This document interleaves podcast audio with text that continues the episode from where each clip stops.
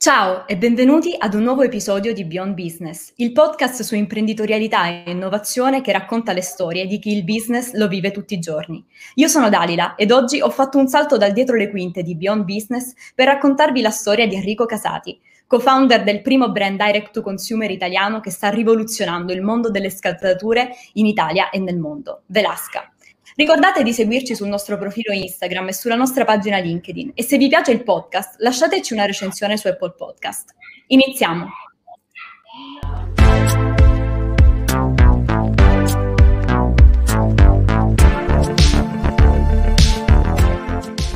Ciao Enrico, è un vero piacere averti qui con noi oggi. Ciao, ciao Dalila, ciao a tutti, piacere mio. Bene, allora ti va di iniziare raccontandoci un po' uh, di te e del tuo percorso prima di Velasca? Certo, certo. Allora, esperienza personale di quello che ho fatto prima di Velasca.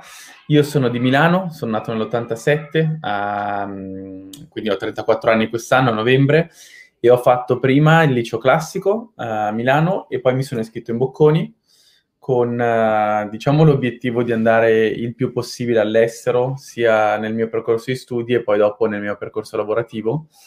E questa diciamo spinta era stata un po', mm, diciamo, la scintilla me l'ha fatta scattare mio cugino, che è molto più grande di me, ma mi pare 13-14 anni in più, e già ai tempi del liceo lui viveva a Londra, mi aveva dato l'opportunità eh, di fare due stage a Londra, poi stando da lui, appoggiandomi alla sua casa e mi si era aperto un mondo, no? mi si era aperto un mondo dell'estero, del parlare inglese, eh, di avere amici internazionali, per me era una cosa fantastica. E, mm, e, infatti poi ero tornato indietro, tipo dal classico 6-7 in inglese al liceo, ho cominciato a prendere 8-9, no? Perché mi ero messo a studiarlo per, per davvero. E, mm, e, anche la Bocconi ho proseguito questo, questo, questo diciamo, percorso perché appena ho potuto il triennio sono andato in America, ho fatto l'exchange a Denver, in Colorado, quindi Midwest eh, americano, esperienza stupenda, divertito un sacco. E poi sono tornato indietro, mi sono lavorato il triennio e mh, mm, sono stato preso in questo programma della Bocconi che era un double degree, quindi un anno in Cina, a Shanghai, e un anno a Milano, e ho preso la doppia laurea ho proprio la, il certificato di laurea cinese, ecco la faccia, il martello e tutto, scritto caratteri cinesi. Bellissimo.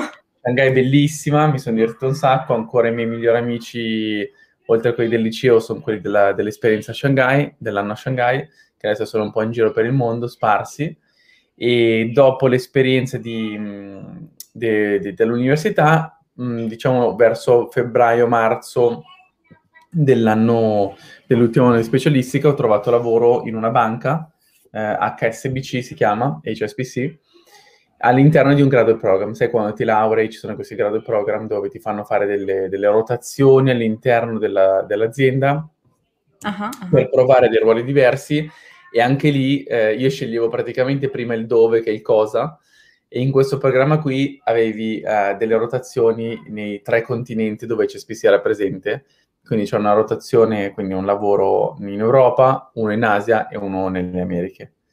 E principalmente in Nord America, poi c'era anche Sao Paulo e Mexico City.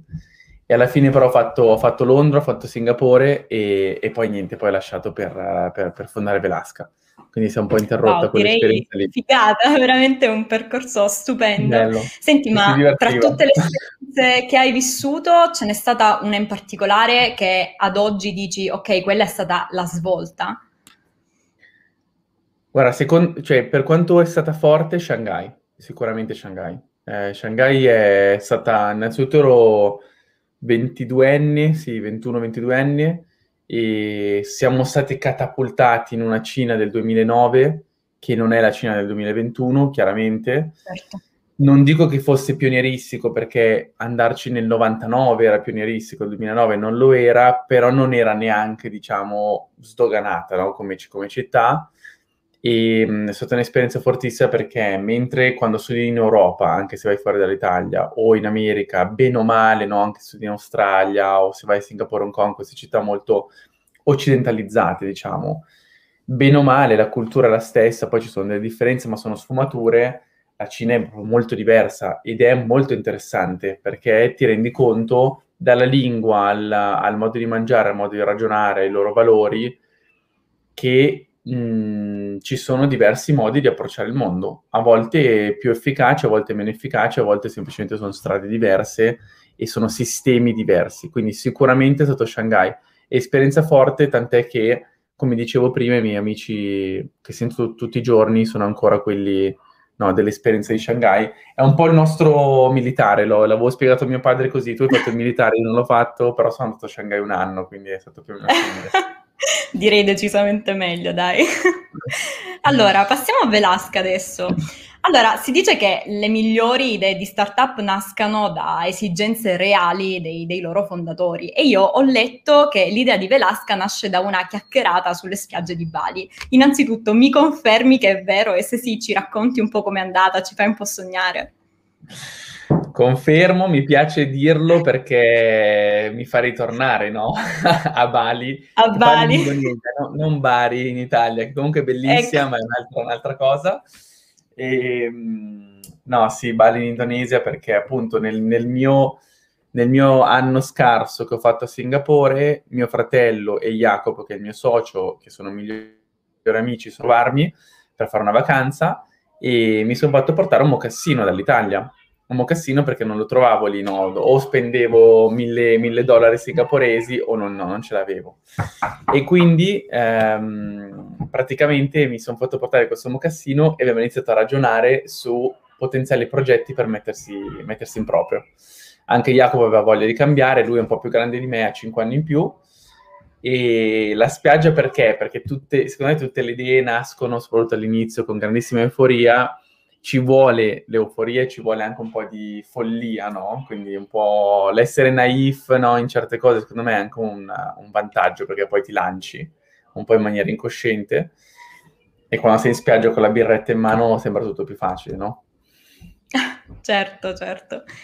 Quindi uh, tu uh, hai detto, ci hai detto che uh, inizialmente lavoravi appunto in, in HCBC e, e, poi dopo ti sei, ti sei, buttato in Velasca, no? Ma uh, come hai capito che buttarti su Velasca sarebbe stata la cosa giusta da fare? Quindi cos'è che poi ti ha cambiato, ti ha, ti ha convinto a cambiare strada?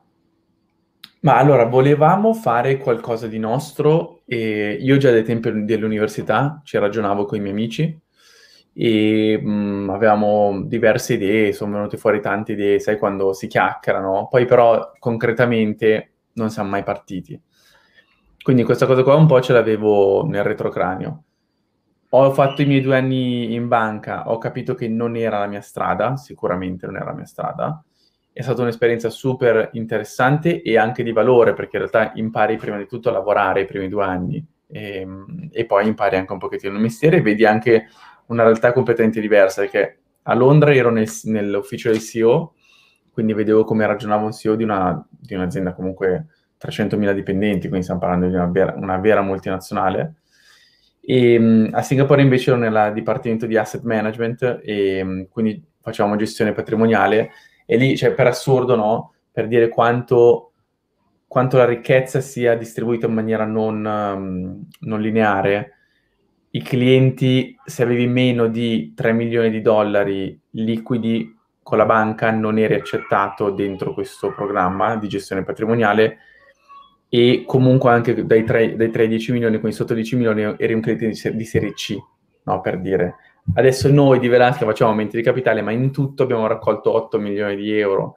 Quindi, cioè, mettendo a paragone no, le due cose, lì se ne avevi 10 eri comunque un cliente di serie C, dovevi averne più di 10 per essere trattato almeno come serie B, se non serie A. E noi in Velasca abbiamo creato tutto un business, tutto, tutto un progetto con 50 dipendenti, con eh, fornitori, eccetera, con molto meno. Comunque, vabbè, sono, sono proprio de, di, cioè, schemi di misura completamente diversi ed è interessante no, paragonarli. Comunque, io so, sostanzialmente l'impeto di lasciare, di, di fare qualcosa di mio c'era già. Mi sono un po' innamorato del digital marketing in prima, in prima istanza e, e, poi dell'artigianato italiano, che conoscevo un pochino tramite mio padre, che ha una, un'impresa, una piccolissima impresa nel tessile, però non ero assolutamente scarparo, quindi non avevo né io né Jacopo avevamo contatti con, con i calzatorifici e, mm, e, ci siamo lanciati. Sinceramente erano venute fuori anche altre idee uh, quando, quando, ero in banca, però questa ci sembrava mh, mm, innanzitutto più interessante e poi più che ci fosse proprio uno spazio di mercato, quindi più ci, ci fosse un'opportunità nel 2013 quando abbiamo lanciato del, del creare un brand online. Adesso è un po', è un po diverso nel 2021 ovviamente parlare di mh, mm, digital marketing e Facebook ads. No? Adesso lo fanno tutti, lo sanno tutti, se ne parla tanto. Quando nel 2012 abbiamo fatto la prima chiacchierata e nel 2013 abbiamo lanciato, oggettivamente in Italia non lo, sa- cioè, non lo faceva nessuno, lo facevano, lo facevano veramente poche persone. E, mh, quindi cioè, quando mi sono messo lì a smanettare mi ricordo che c'era l'unica opzione che avevi era caricare una foto, sfondo bianco del prodotto e finiva solo nella bacheca, nel newsfeed o nella right column. Quella era l'unica opzione che avevi, non esisteva, cioè non c'era ancora Instagram fatto, fatto bene, non c'erano le storie, non c'erano i video, non c'era niente. E quindi era proprio un momento no, una finestra temporale in cui si poteva cogliere questa opportunità. Ci siamo un po' innamorati di questo e poi andando nelle marche, parlando con i fornitori, ci siamo innamorati anche del mondo che c'è dietro la scarpa e di come questo potesse effettivamente portare un grande vantaggio competitivo nel mondo, perché io lo ricordo sempre, mentre sulle sneakers tipo Nike, Adidas e Asics le fanno tutte in Asia, le scarpe eh, in pelle o comunque le scarpe premium, anche nel mondo sneakers, la parte di sneakers premium, l'Italia fa, eh, eh, produce il 18% della, della, produzione mondiale, quindi è un player molto rilevante. E, e non è l'unico settore, non è l'unico settore in cui l'Italia primeggia a livello di manifattura. Ancora adesso, per esempio, eh, facciamo tantissimi jeans, no? tantissimo denim, facciamo tantissima maglieria, facciamo, ci sono veramente distretti molto interessanti in Italia che possono, no, se valorizzati nel modo giusto, con la comunicazione secondo me moderna, quindi sostanzialmente nella gran parte di, digitale, eh, possono dare un grande valore. Chiaro, chiaro, grazie. Ma voi quando, quando avete avuto l'idea, ok? Poi nel pratico come avete fatto? Cioè nel senso voi siete andati proprio delle marche a bussare alle porte degli artigiani. Come, come gli spiegavate l'idea, l'idea, che avevate avuto? Perché immagino che uh, andare da un artigiano e dirgli vogliamo vendere le scarpe fatte da te online a quei tempi soprattutto sembrava veramente visionario. E, e poi dopo questo, mh, come avete fatto, quali strategie avete utilizzato per scalare il brand e come avete ottenuto i, i primi investimenti? Allora, ehm, l'inizio è stato proprio una, una storia di provare, provare, provare con poche risorse e quindi anche quando sbagliavamo poche conseguenze sostanzialmente, ehm, ma tanto tempo e tanto, eh, ci abbiamo tanto sbattuto la testa proprio. Quindi per noi la storia di Velasca non è una storia in cui dal giorno 1 pronti via avevamo milioni di euro da investire, non è quello, siamo partiti con i nostri soldi, siamo partiti con pochi, pochi soldi a testa e quindi anche con delle scelte molto oculate e con ovviamente tanto tempo che è passato senza che succedesse niente, quindi pochi risultati da mostrare. E questo, diciamo, tutto il 2013, mi ricordo che avevamo chiuso a 60.000 euro di fatturato il primo anno e 200.000 euro nel 2014 il secondo, ma di cui 50 tipo nelle ultime 5 settimane dell'anno che avevamo fatto operazioni online e un temporary store, quindi comunque ce n'è voluto tanto per ingranare. Eh, dopodiché punti di svolta sono stati um, nel 2014 siamo entrati all'interno di un acceleratore che si chiama Books, eh, BOX, che è l'acceleratore di Tannico e tante altre realtà, bravissimi mm-hmm. nell'e-commerce, ci hanno, ci hanno dato una grande mano da quel punto di vista, ci hanno dato delle risorse finanziarie e quindi da lì, con l'aggiunta del tempo restore, con l'aggiunta di alcune persone nel team, si, abbiamo incominciato a strutturare Velasca come si vede oggi. Quindi con un po' più di scarpe, un po' più di referenze, un design migliore, una comunicazione migliore, quindi fotografie e video di un certo tipo, un sito di un certo livello, delle strategie di marketing, di pianificazione media di un certo livello, quindi di performance, acquisizione cliente e piano piano, progressivamente anche la parte di uh, fornitori, logistica e tecnologia e quindi diciamo mattone dopo mattone abbiamo costruito il pacchetto aziendale che si vede adesso e che oggettivamente quando uno si guarda indietro dice cavolo, entro in ufficio ci sono 25 persone, ognuno con il suo ruolo, dico come, come, come, abbiamo fatto. Poi dopo però se ci ripensi è un mattoncino alla volta, no? Un po' come, un, po come un figlio, no? Quando lo vedi che eh, non so, si laurea, dici cavolo, si è laureato, sì, ma... Come è arrivato fin qui? Eh, sembra, sembra ieri che è nato, in realtà proprio non è così, nel senso che comunque noi siamo partiti nel 2013 e nel 2021 adesso, quindi c'è tanto, tanto, tanto lavoro, ci sono tante persone che ci lavorano, team molto di talento e ci sono anche tanti partner, compresi gli investitori che ci hanno, ci hanno supportato. Chiaro. Ma c'è stato un momento in cui hai capito che la vostra idea avrebbe funzionato? Cioè, durante tutto questo percorso, no? magari soprattutto all'inizio, quando non sei mai sicuro, dici, oh mio Dio, non so, forse non ce la mm. faccio. C'è stato invece un momento in cui hai detto, sì, è un'idea che funziona, ce la possiamo fare? Sì, allora sì, assolutamente. E, ehm, la, ci sono diversi momenti, allora, diciamo, il primissimo quando abbiamo venduto la prima scarpa online a Torino, eh, due settimane dopo il lancio e attraverso annunci pubblicitari digitali.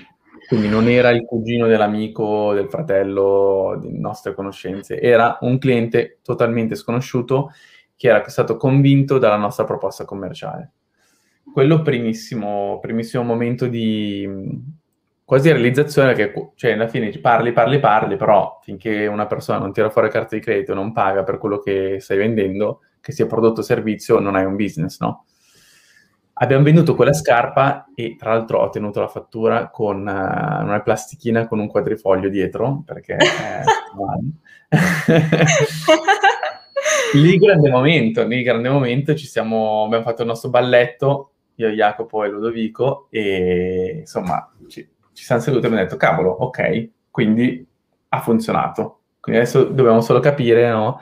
come da una passare a 10 vendite, poi 100, poi 1000, poi 10.000, poi 100.000. Quello primo, primo eh. momento. Secondo momento, temporary store di novembre-dicembre 2014, via Tortona, perché avevamo tante email, tante newsletter, uh, tanti iscritti alla newsletter, tante visite al sito, qualche vendita, ma non abbastanza rispetto al numero di persone che ci seguivano.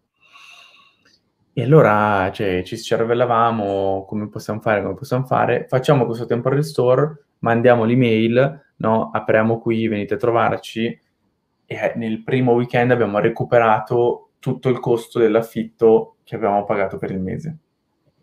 E anche lì, siccome noi prima, del, prima di firmare il contratto no, ci dicevamo, cavolo, 5.000 euro di contratto è tanto no? per, per, per, la velasca de, del tempo, ce la faremo a ripagarlo, eccetera, eccetera. Nel primo weekend fai abbastanza vendita da ripagarti questo, questo affitto, ti dà una grande carica. Ti dà una grandissima carica, abbiamo capito la, la, la, la potenzialità dell'online offline insieme, dei negozi, della strategia di comunicazione online con acquisizione clienti, dell'apertura delle botteghe per massimizzare questo sforzo di marketing e per massimizzare anche le vendite e attivare quello che è la nostra strategia attuale, che è l'omnicanalità totale, no? Quindi entri in negozio, ti fai spedire le, le, scarpe a casa, oppure da casa ti fai spedire le scarpe in negozio, insomma, tutti, tutti diciamo, il, il via vai dove l'importante è il cliente con la marca, il cliente col brand. Poi tutto quello che è l'online, l'offline, così sono tutte divisioni interne aziendali, ma che al cliente gliene frega poco.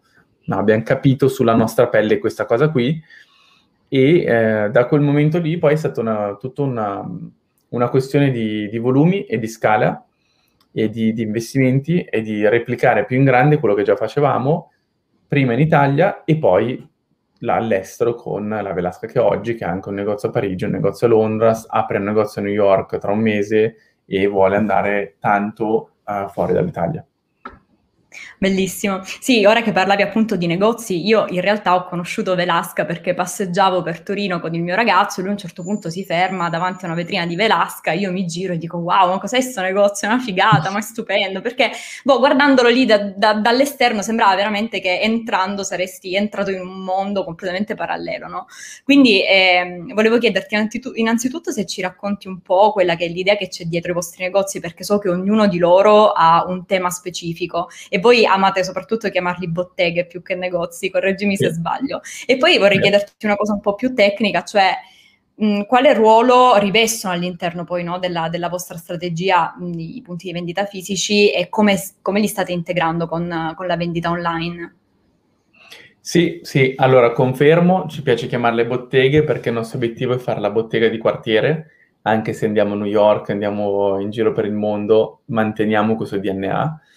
E, mm, e hanno tutti un tema di design, che ovviamente ci sono materiali e colori comuni a tutti i negozi per mantenere coerenza del, del brand, ma sì, hanno tutti un design, per esempio a Firenze abbiamo la galleria d'arte, a Bologna abbiamo i motori, quindi cerchiamo di ragionare su quelle che sono o le caratteristiche del quartiere o le caratteristiche della città o dell'area geografica dove, dove apriamo e fare un design di conseguenza che caratterizzino un po'. È una strategia che, che mh, fa bene anche Aesop, il brand di cosmetica, saponi, molto bello secondo me. E poi a Parigi ho visto anche Jimmy Fairley, che è un brand di occhiali che ha tutti i negozi diversi, seppur con, con lo stesso design. Non lo sapevamo cioè, che, che, ci fossero queste realtà, però una volta lanciati, poi dopo ci hanno segnalato, ah guarda che anche Aesop lo fa, ed è una bella soddisfazione perché sono brand molto forti, molto belli. E la strategia online-offline è molto semplice in realtà. Mm, noi vogliamo, vog- sostanzialmente, sostanzialmente, vogliamo ragionare come se online-offline non esistessero, quindi come se la distinzione non, non fosse presente.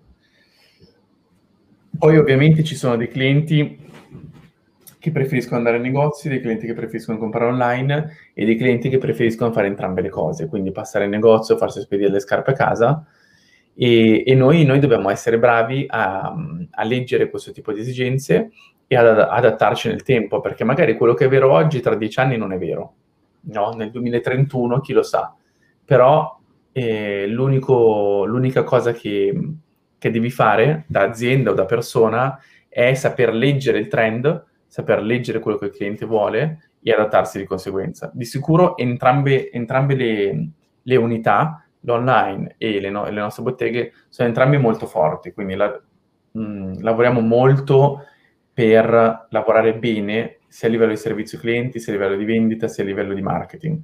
Quindi se in un futuro non ci saranno più botteghe, non credo, ma non ci adatteremo, eh, se ci saranno tantissime esigenze di tantissime botteghe, ne apriremo tante altre. Per adesso la, la strategia che funziona tanto per noi è tanta comunicazione online, tanta acquisizione clienti online. Quando si raggiunge un determinato livello di vendite in una particolare città, apriamo anche il negozio monomarca nostro, gestito direttamente da noi. Questo è un grande asset che abbiamo, quindi non c'è franchising, non c'è wholesale. Quindi manteniamo la relazione diretta col cliente finale e, mm, e lo, fac- lo, facciamo, diciamo, uh, sia in Italia sia all'estero. Quindi questa cosa qui ci permetterà di passare da una decina di botteghe che abbiamo adesso, nel nostro piano um, un, arriveremo ad averne 30, arriveremo a, a quadruplicare i nostri, volumi, i nostri volumi di vendita e stiamo ragionando ovviamente per adesso solo su uomo scarpe, però non si sa mai perché dietro le quinte eh, bolle in pentola anche il mondo donna, bolle in pentola anche il mondo total look, quindi Velasca ha tante sorprese, diciamo, tanti assi nella manica. Sì, era proprio questa una delle, delle, delle, domande che volevamo farti, cioè se c'era qualche spoiler, qualcosa, cosa, cosa ci aspetta da, da, da, voi. Um, allora, noi abbiamo detto all'inizio che appunto eh, esploriamo sempre appunto il lato umano del business, ma per voi quanto è importante in Velasca il lato umano? Io ho visto la, la vostra ultima iniziativa delle, delle Polaroid uh, con mm. le foto degli artigiani e l'ho trovata veramente meravigliosa. Ci vuoi raccontare qualcosa da questo punto di vista? Sì, sì, grazie mille. Sono d'accordo, secondo me è un'iniziativa meravigliosa anche perché una volta che l'hai pensata, siccome gli artigiani lavorano, lavorano con noi, li conosciamo benissimo, poi realizzarla è stata anche abbastanza semplice perché siamo letteralmente andati dagli artigiani in bottega, e, scusate, non, non, in bottega, in, uh, labor- nel laboratorio artigianale e gli abbiamo fatto le foto proprio con le Polaroid, quindi è anche stato semplice da realizzare, però il concetto fondamentale che è stato un po' una lampadina che ci si è accesa è questo noi vogliamo umanizzare il web e umanizzare anche la vendita online. Perché in, in, negozio, quindi nelle nostre botteghe, è un po' più facile perché entri, c'è il fattore umano dello store manager che te lo può raccontare, quindi c'è quel calore no, umano. Per noi l'umanità è importante, è importantissima. E quindi il, il fatto di, di avere un, un packaging no, che non avesse una fotografia, che non avesse il volto dell'artigiano che ha realizzato quelle scarpe, o addirittura noi pensavamo anche di mettere i nostri volti, quindi magari in futuro mettiamo la foto del team Velasca in ufficio che ringrazia per l'ordine, ci dava veramente, ci, ci, cioè, ci lasciava un po' con la mano in bocca. E ne abbiamo parlato, ne abbiamo parlato e alla fine ci è venuta questa idea di riuscire a connettere molto meglio il cliente finale, che ormai sono veramente in tutto il mondo. Cioè, pensa, pensa a un ordine di un cliente che abita a Chicago, che è un consulente e che riceve un pacco con dentro una Polaroid fatta a Montegranaro nelle Marche, un borgo di pochissime anime che lavorano tutti nella calzatura e anche una, diciamo, una matericità di queste Polaroid che gli fanno, lo trasportano proprio nel laboratorio artigianale. Questo è stato un po' il nostro obiettivo. Cerchiamo di farlo anche con le nostre pagine web e con la nostra comunicazione social media e newsletter, però averlo fisico secondo me ha un altro impatto. Sì, esatto, volevo appunto introdurre l- l'argomento appunto comunicazione perché veramente la comunicazione che fate sui social eh, credo che sia veramente fantastica e trasmette veramente tutto quello che ci hai raccontato fino ad ora. Io non, non acquisto personalmente da Velasca finché non produrrete scarpe da donna, lì sarò la vostra prima acquirente, però nonostante questo io veramente periodicamente vado sul vostro profilo perché non lo so, mi, non so, mi, mi mettono veramente, mi trasmettono delle emozioni incredibili. Poi essendo appassionata del campo, diciamo che siete quasi un po' una fonte di ispirazione, no? Quindi quello che volevo chiederti è quale pensi che sia proprio il vostro punto vincente, la vostra comunicazione in Velasca? Cioè, cos'è che vi permette veramente di avere così tanto appeal, ma anche di emergere? Perché la quantità di, di contenuti che ogni giorno vediamo è veramente enorme mm. e soprattutto un, un, sacco di brand cercano di venderti tantissime cose diverse, quindi uh, diciamo emergere è difficilissimo ormai. Sono d'accordo. Ehm, allora, sinceramente noi eh, abbiamo delle regole semplicissime. Allora, innanzitutto la missione di Velasca, che è molto semplice. Noi vogliamo essere sinonimi del bello e del fatto bene all'italiana. È semplicissimo. Quindi questa è la nostra mission italiana. Quindi il bello e il fatto bene, scusi, la nostra mission aziendale, il bello e il fatto bene all'italiana. Quindi ogni volta che ci sediamo al tavolo e ci chiediamo, ha senso valorizzare questa cosa? Ha senso parlare di questa cosa? Ha senso fotografare questo, fare questo video? Vale, cioè, tu, l'unica risposta è rientra nel bello, quindi nell'estetica, nel design, nel, nel, nel, cioè, nel, qualcosa che appaga l'occhio con un certo gusto italiano? Sì, no. Rientra nel fatto bene, quindi il fatto in maniera responsabile, in fatto in maniera artigianale, in fatto in maniera di qualità italiano? Sì, no. Se la risposta è sì a, una di queste due domande, ha senso farlo. Quindi c'è una grandissima chiarezza proprio di contenuto, che Velasco vuole essere sinonimo di questo. Per quello che, per come la vediamo noi, Velasco non è solo scarpe uomo, ma sarà anche camicie uomo, sarà anche vestiti no, di un certo tipo donna o accessoristica donna o scarpe donna. Perché il bello, il fatto bene italiana abbraccia uomo-donna e abbraccia, eh, volendo anche in realtà non solo abbigliamento in un futuro. Questo certo. è il certo. punto, punto numero uno. Punto numero due, e questo devo dare, devo, eh, mi piacerebbe anche portarli no, in questa intervista, ci sono delle persone fantastiche. In Velasca in generale, eh, però se parliamo di comunicazione eh, c'è proprio un team molto forte che va dalla parte artistica e fotografica, e, tra l'altro molto giovani, eh, sono, sono, sono, sono risorse molto giovani ma di talento, e, e, questo io sono fortunatissimo, Jacopo siamo fortunatissimi. E siamo fortunati anche ad aver creato uno spirito giusto all'interno del, del, del team in ufficio per cui ci si diverte e si lavora con i risultati che, che vedete, però ci si diverte anche tanto e quindi riusciamo anche a trarre persone di grande valore. E, e poi c'è anche la parte un pochettino meno uh, visual, ma un po' più concettuale, che, che esiste in Velasco. Velasco è stato uno dei primissimi marchi eh, che ha assunto un copywriter, proprio come, la, come mestiere un copywriter, che non è, non è, banale, nel senso... Certo. Mm, ci sono tantissimi brand che non sanno che cosa sia probabilmente un copywriter, ma perché noi crediamo che tutta la parte di marketing sia una narrativa, uno storytelling per cui mh, mm, non basta fare la foto alla scarpa, compra la stagione estiva, non, non è così che ragioniamo. Noi vogliamo narrare, no? vogliamo raccontare. E, e quindi le, sono, sono, due, le, per rispondere alla tua domanda in maniera schematica, no? un po' da, da bocconiano, bullet point numero uno è la chiarezza della mission, bullet point numero due sono le persone che alla fine fanno la differenza. Certo. Senti, io ti sto per fare una domanda che mi piace molto perché secondo me eh, poi a chi ascolta fa passare appunto il messaggio che non sempre le cose che ci sembrano, non so, una, un fallimento, un qualcosa che eh, magari di, di, irreparabile, poi in realtà sono veramente così. Quindi quello che ti voglio chiedere è un momento di difficoltà che nel tuo percorso personale o in Velasca si è trasformato poi in un'opportunità col senno di poi. Hmm. Allora,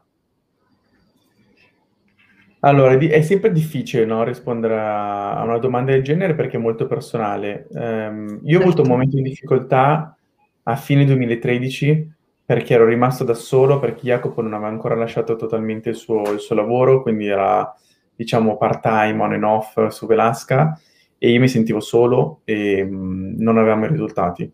Quindi avevo lasciato il mio lavoro, dove avevo un bello stipendio, abitavo all'estero, no? facevo un po' la bella vita no? da 23anni, 24anni.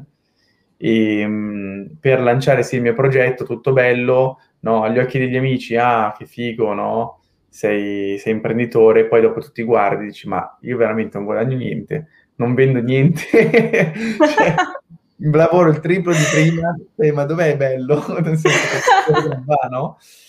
E, um, io l'ho vissuta in pieno questa cosa e, um, e poi è cambiato tutto con, con, l'ingresso di Jacopo Ludovico a, nel 2014, e poi dopo Chiara, poi Marco, poi Paolo, insomma, poi tutto il team, Alessia è arrivata.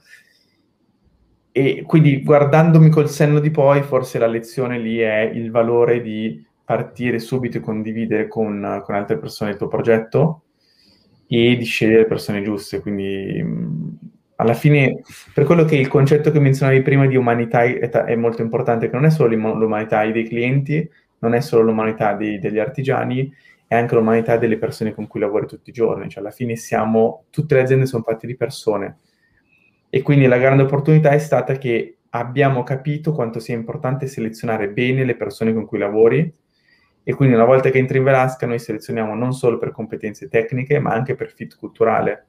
Quindi certo. Cioè, ti vuoi rispondere alla domanda, no? Se io dovessi fare un viaggio di sei ore in macchina con questa persona qua, sarei felice di farlo, mi, mi viene da spararmi in testa, no? E per, per, cioè, per maniera iperbolica. E la risposta di solito è abbastanza chiara, no? quando, quando, le domande sono così esagerate.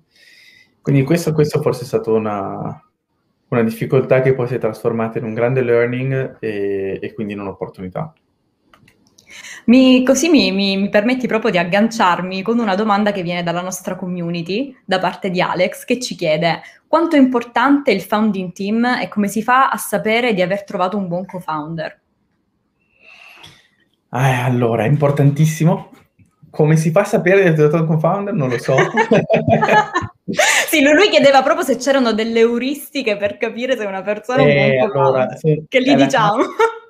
Secondo me è la classica cosa che quando poi dopo ti guardi indietro è facilissimo da dire no, ah sì, perché è successo questo, quest'altro, ma quando parte è completamente, cioè veramente un, un grande punto di domanda che è un po' come, cioè, facciamo un'analogia calcistica che a me piace, cioè com- come scegli i giocatori o l'allenatore. Allora, eh, ci, sono dei, ci, sono dei, criteri, cioè è chiaro che vuoi una persona che in, in, teoricamente ha una capacità di analisi delle situazioni, una personalità che sia simile, che quindi diciamo che non, um, non ci sia un conflitto sulla personalità, no? Perché se non ti sopporti come personalità non vai da nessuna parte L'importante è che ci sia diciamo, una, un, un, tavolo condiviso su come si affrontano i problemi. Per esempio, io e Jacopo non litighiamo mai, cioè mai, non alziamo mai la voce, mai, non è mai successo, però non vuol dire che non ci scontriamo, no? Su, io lo farei in questo modo, tu lo faresti in un altro, io ho una visione un pochino diversa, no? Cioè, non siamo uguali io e Jacopo, però non ci scontriamo mai, perché entrambi siamo estremamente calmi e um, razionali e uh, non impulsivi. Quindi analizziamo, parliamo, ci dormiamo sopra e poi dopo arriviamo a una sintesi.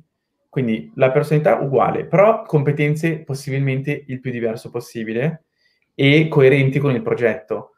Quindi ci si dice sempre, no, trovo un co-founder complementare. Io cioè, sono, d'accordo però secondo me non è completa questa descrizione. Complementare in termini di competenze, quindi magari un, devi fare un progetto di tecnologia, se tu sei business, lui è tecnologia, perfetto, match perfetto, però attenzione perché ci, c'è la parte di cultu- culturale, quindi di personalità. Devi riuscire a lavorare bene insieme.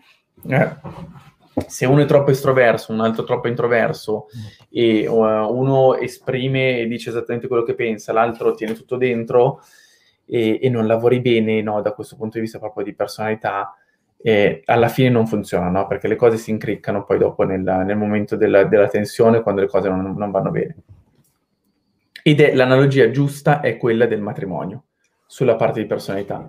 Quindi, eh, quando litighi con questa persona, perché poi quando, le, quando, le, cose vanno bene è facile, no? Ma quando litighi con questa persona, la vorresti strozzare oppure è comunque un dialogo costruttivo, seppur eh, infocato, no? animato? Ecco, se la risposta è la vorresti strozzare, forse non ti conviene, no? Però se la risposta è invece, guarda, abbiamo vis- visioni differenti talvolta e uh, ci scontriamo, ci scorniamo, però il dialogo rimane senza insulti, non ci, non ci prendiamo, non, non, non, alziamo le mani e, e, e, anzi è costruttivo e a volte no, dal confronto vengono fuori delle idee interessanti, boom, hai fatto bingo. Quindi ci sono dei criteri, poi dopo, come diciamo prima, come allenatore della squadra, eh, perché il Milan quest'anno è stato primo in classifica fino a febbraio? Non lo sa nessuno perché prima della stagione non gli davano una lira. Eh, vabbè, io sono milanista, quindi sono di parte. Queste sono le cose che è più facile dire, diciamo, col senno di poi. Certo. Allora, ci stiamo avvicinando alla chiusura della puntata, quindi ti faccio tre domande a bruciapelo e poi un ultimo consiglio ti chiederei per chi ci, ci ascolta. Quindi la prima domanda è, credi che ci sia stato un lato del tuo carattere che ti ha aiutato nel tuo percorso sino ad oggi ed uno che invece ti ha ostacolato? Sì, assolutamente. Lato che mi ha aiutato è essere estroverso e, sap- e um, riuscire a coinvolgere persone um, di grande talento eh, e, e, e, saper lavorare bene con, con le persone, quello, quello, sì, mi trovo molto molto bene con, con, con, il team, ho sempre, riesco ad avere anche sempre una connessione molto empatica anche con i nostri partner commerciali, quindi dai nostri artigiani all'operatore logistico, quello mi ha aiutato perché sono uno mh, naturalmente estroverso e, e quindi non ho, non ho, fatica, diciamo, a entrare in contatto abbastanza profondo no, con le persone, con le relazioni umane. Cosa che mi ha ostacolato, mi ha, fatto, ha fatto difficoltà, allora io sono un precisette allucinante e, e, questa cosa qua mi ha fatto andare troppo lento all'inizio. Eh, io ammi- cioè, ammiro, diciamo, non è la mia io vedo, vedo ogni tanto delle persone no, che lanciano dei progetti, sono molto più, mh, da un certo punto di vista, terra-terra, perché la fanno molto semplice, però effettivamente poi vedo, cavolo, però lui, cioè, alla fine si è messo lì due settimane, ha lanciato, l'ha fatto e adesso poi dopo impara, no, nel tempo. Quindi se, cioè, si lancia molto di più perché magari non va a pensare a spaccare il capello, però alla fine poi porta il risultato, no? E, mh, e quindi lì ho imparato anche a dire, cavolo, io pensavo che no, cioè dal, dalla, ti dico una cavolata, cioè dal fare un file di Excel con una determinata cromatura delle celle, e tutte, tutte uguali, no? Cioè chi se ne frega, no? In realtà, e però il mio mindset è sempre stato quello, ancora adesso. Poi certe cose non le puoi cambiare la personalità, però mi sono reso conto che a volte è un po' meno forma, ma tanta sostanza, e, e va benissimo, anzi va molto meglio perché porti, porti a casa il risultato nella metà del tempo sfondi una porta aperta perché io sono identica e ci combatto ogni giorno con questa cosa, quindi capisco esattamente di, di cosa stai parlando. Altra domanda a bruciapelo, hai un mantra? In Velasca avete un mantra, non so, qualcosa che vi motiva, che motiva il team, motiva te nel superare anche momenti di difficoltà o anche semplicemente partire super carichi, lavorare super carichi?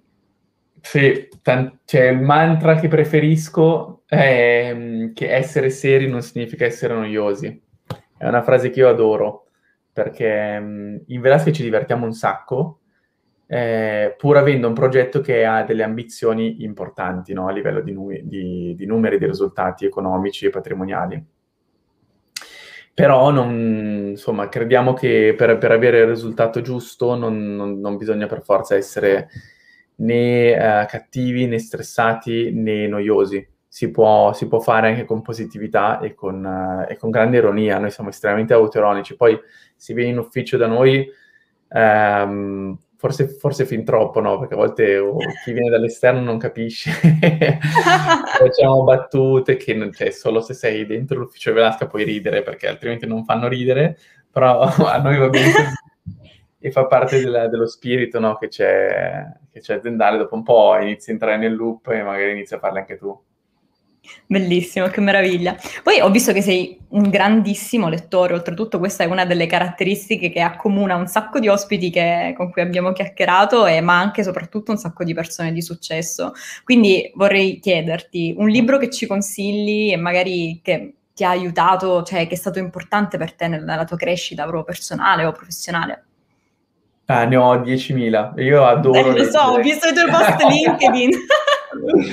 adoro leggere e da quest'anno mi sono messo l'obiettivo di condividere i libri che leg- leggo, così un po' eh, impongo a me stesso di continuare a leggere con questo ritmo e un po', sai, comunque io prendo ispirazione da persone che seguo, perché no, io condivido quello che, quello che sono le mie letture, magari qualcuno qualcuno mi scrive, guarda, ho, ho comprato il libro che avevi consigliato, bellissimo, grazie mille, quindi fa piacere.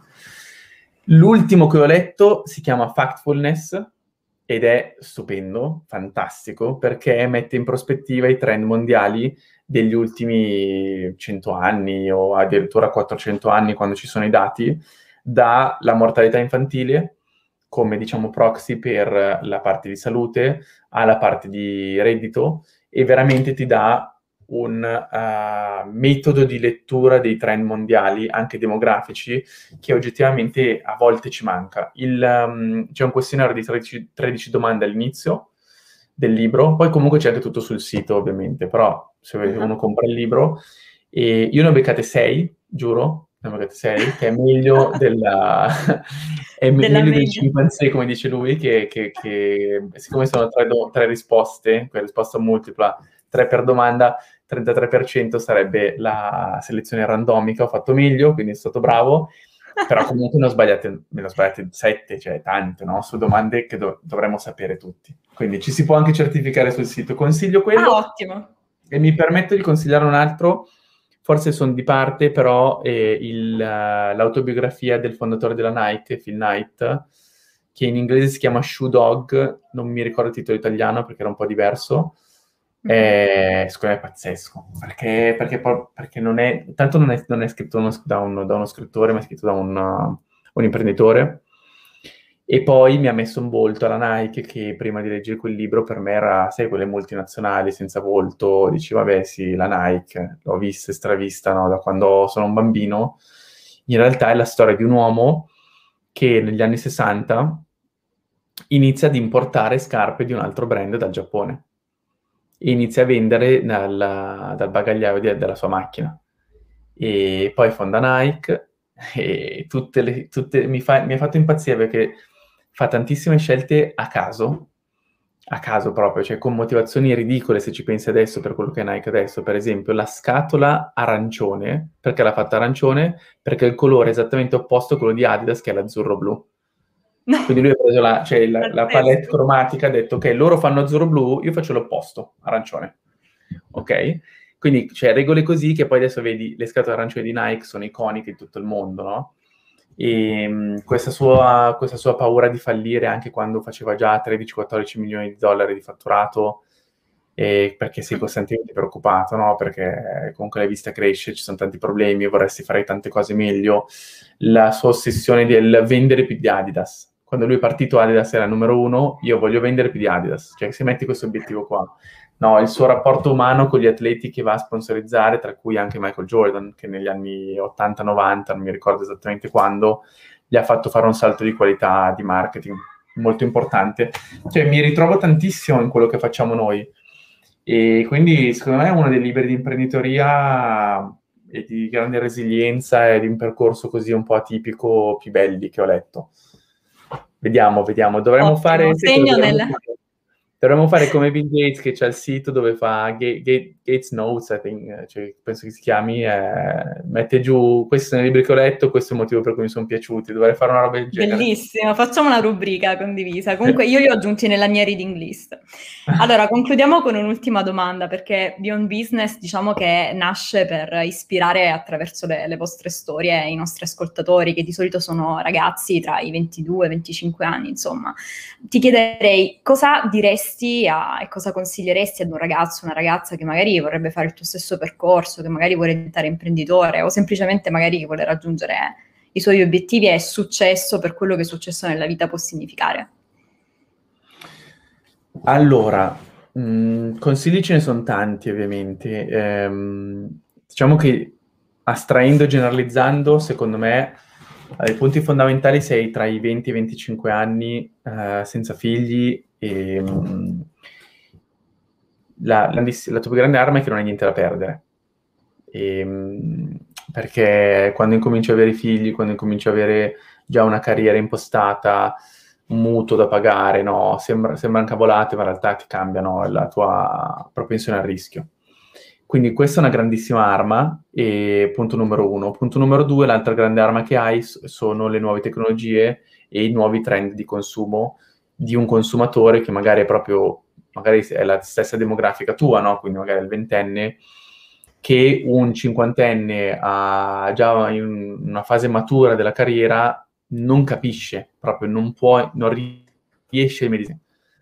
E quindi cioè, il mio consiglio sarebbe cerchia, cercate di sviluppare progetti che abbiano almeno una, se non entrambe di queste, di questi vantaggi che avete su, sugli altri eh, come centri dei pilastri. No? Quindi io ho visto progetti di grandissimo successo su media, cioè penso a Will, no? Will Media che se, magari segui su Instagram. Sì, sì, sì. sì. Loro, loro hanno sostanzialmente fatto un, um, un emittente di, um, di notizie, no? di news, che non è niente di nuovo, ma il modo in cui l'hanno fatto è completamente diverso. L'hanno fatto so, cioè social first, quindi praticamente l'hanno fatto pensato su Instagram, per una demografica differente. Quindi a volte anche fare la stessa cosa che, stanno facendo, che, che, che è già sul mercato, ma per una demografica differente con un taglio diverso è sufficiente per fare un business che funziona. Quindi non c'è, c'è certe volte si pensano all'esempio, l'esempio eclatante di Facebook, di Tesla, eccetera, ma ci sono tanti business, anzi la maggior parte dei business non sono così rivoluzionari, no? Sono riadattamenti o ehm, a demografiche diverse o modi diversi di comunicare o modi diversi di, di fare, oppure sono tecnologie, quindi soluzioni tecnologiche innovative che permettono di lavorare in maniera più efficiente, eh, ma magari sono molto verticali, molto specializzate. Quindi io cioè, nell'e-commerce, che noi facciamo da 7-8 anni, ci sono numerose iniziative che avrei potuto fare per, perché? Perché facendo e-commerce mi vengono, cioè ho, le, ho bene in testa le esigenze di chi fa e-commerce. Quando vedo che sul mercato non c'è una soluzione che io vorrei comprare, potrei farla io. Quindi tenere la mente aperta di quello che stai facendo nella tua vita, no? Vatti a vedere, vatti a vedere l'estratto conto no? a fine mese di quello che spendi. Cioè, ogni volta um, ogni volta che spendi comprando qualcosa, c'è un'azienda che ha incassato. Quindi le tue, le tue, abitudini di consumo le puoi analizzare per dire, ok, per, perché sto dando dei soldi a questa azienda, a quest'altra azienda? Perché fanno questo bene o fanno quest'altro bene? Cosa posso fare no, come loro? Cosa posso imparare da loro? Quindi in realtà cioè, si può anche pensare molto in piccolo no, per, per, partire, eh, tenendo presente che secondo me grande, la, il grande vantaggio di, di chi parte a 20 anni oggi è che il mondo cambia molto in fretta. E già, già io che ho 34 anni, già per dire, eh, non lo so, eh, Twitch non lo uso mai, non lo, non lo apro mai, no? Quindi ci sono cose che, cioè, per, quando sei, cioè, secondo della fase di vita, usi o non usi. Io penso, mio padre non ha mai aperto Instagram, e io però non ho mai aperto Twitch, no? E non uso TikTok, cioè lo, lo guardo ogni tanto per fare degli esempi, ce ne sono tanti altri, no, ad esempi. Quindi cercare di sfruttare questa, la novità, no?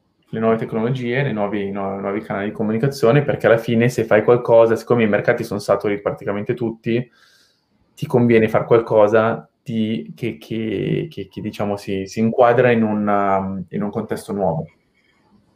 Certo, grazie mille veramente e, e, grazie anche per questa chiacchierata che è stata estremamente interessante, non avevo dubbi, devo dire la verità, e quindi innanzitutto grazie, appunto, grazie e ti facciamo soprattutto un super in bocca al lupo per Velasca ma anche per la tua vita personale insomma. Crepi, crepi, grazie Dalila. Grazie, grazie Un saluto. Ciao, è stato un piacere, ciao ciao. ciao, ciao.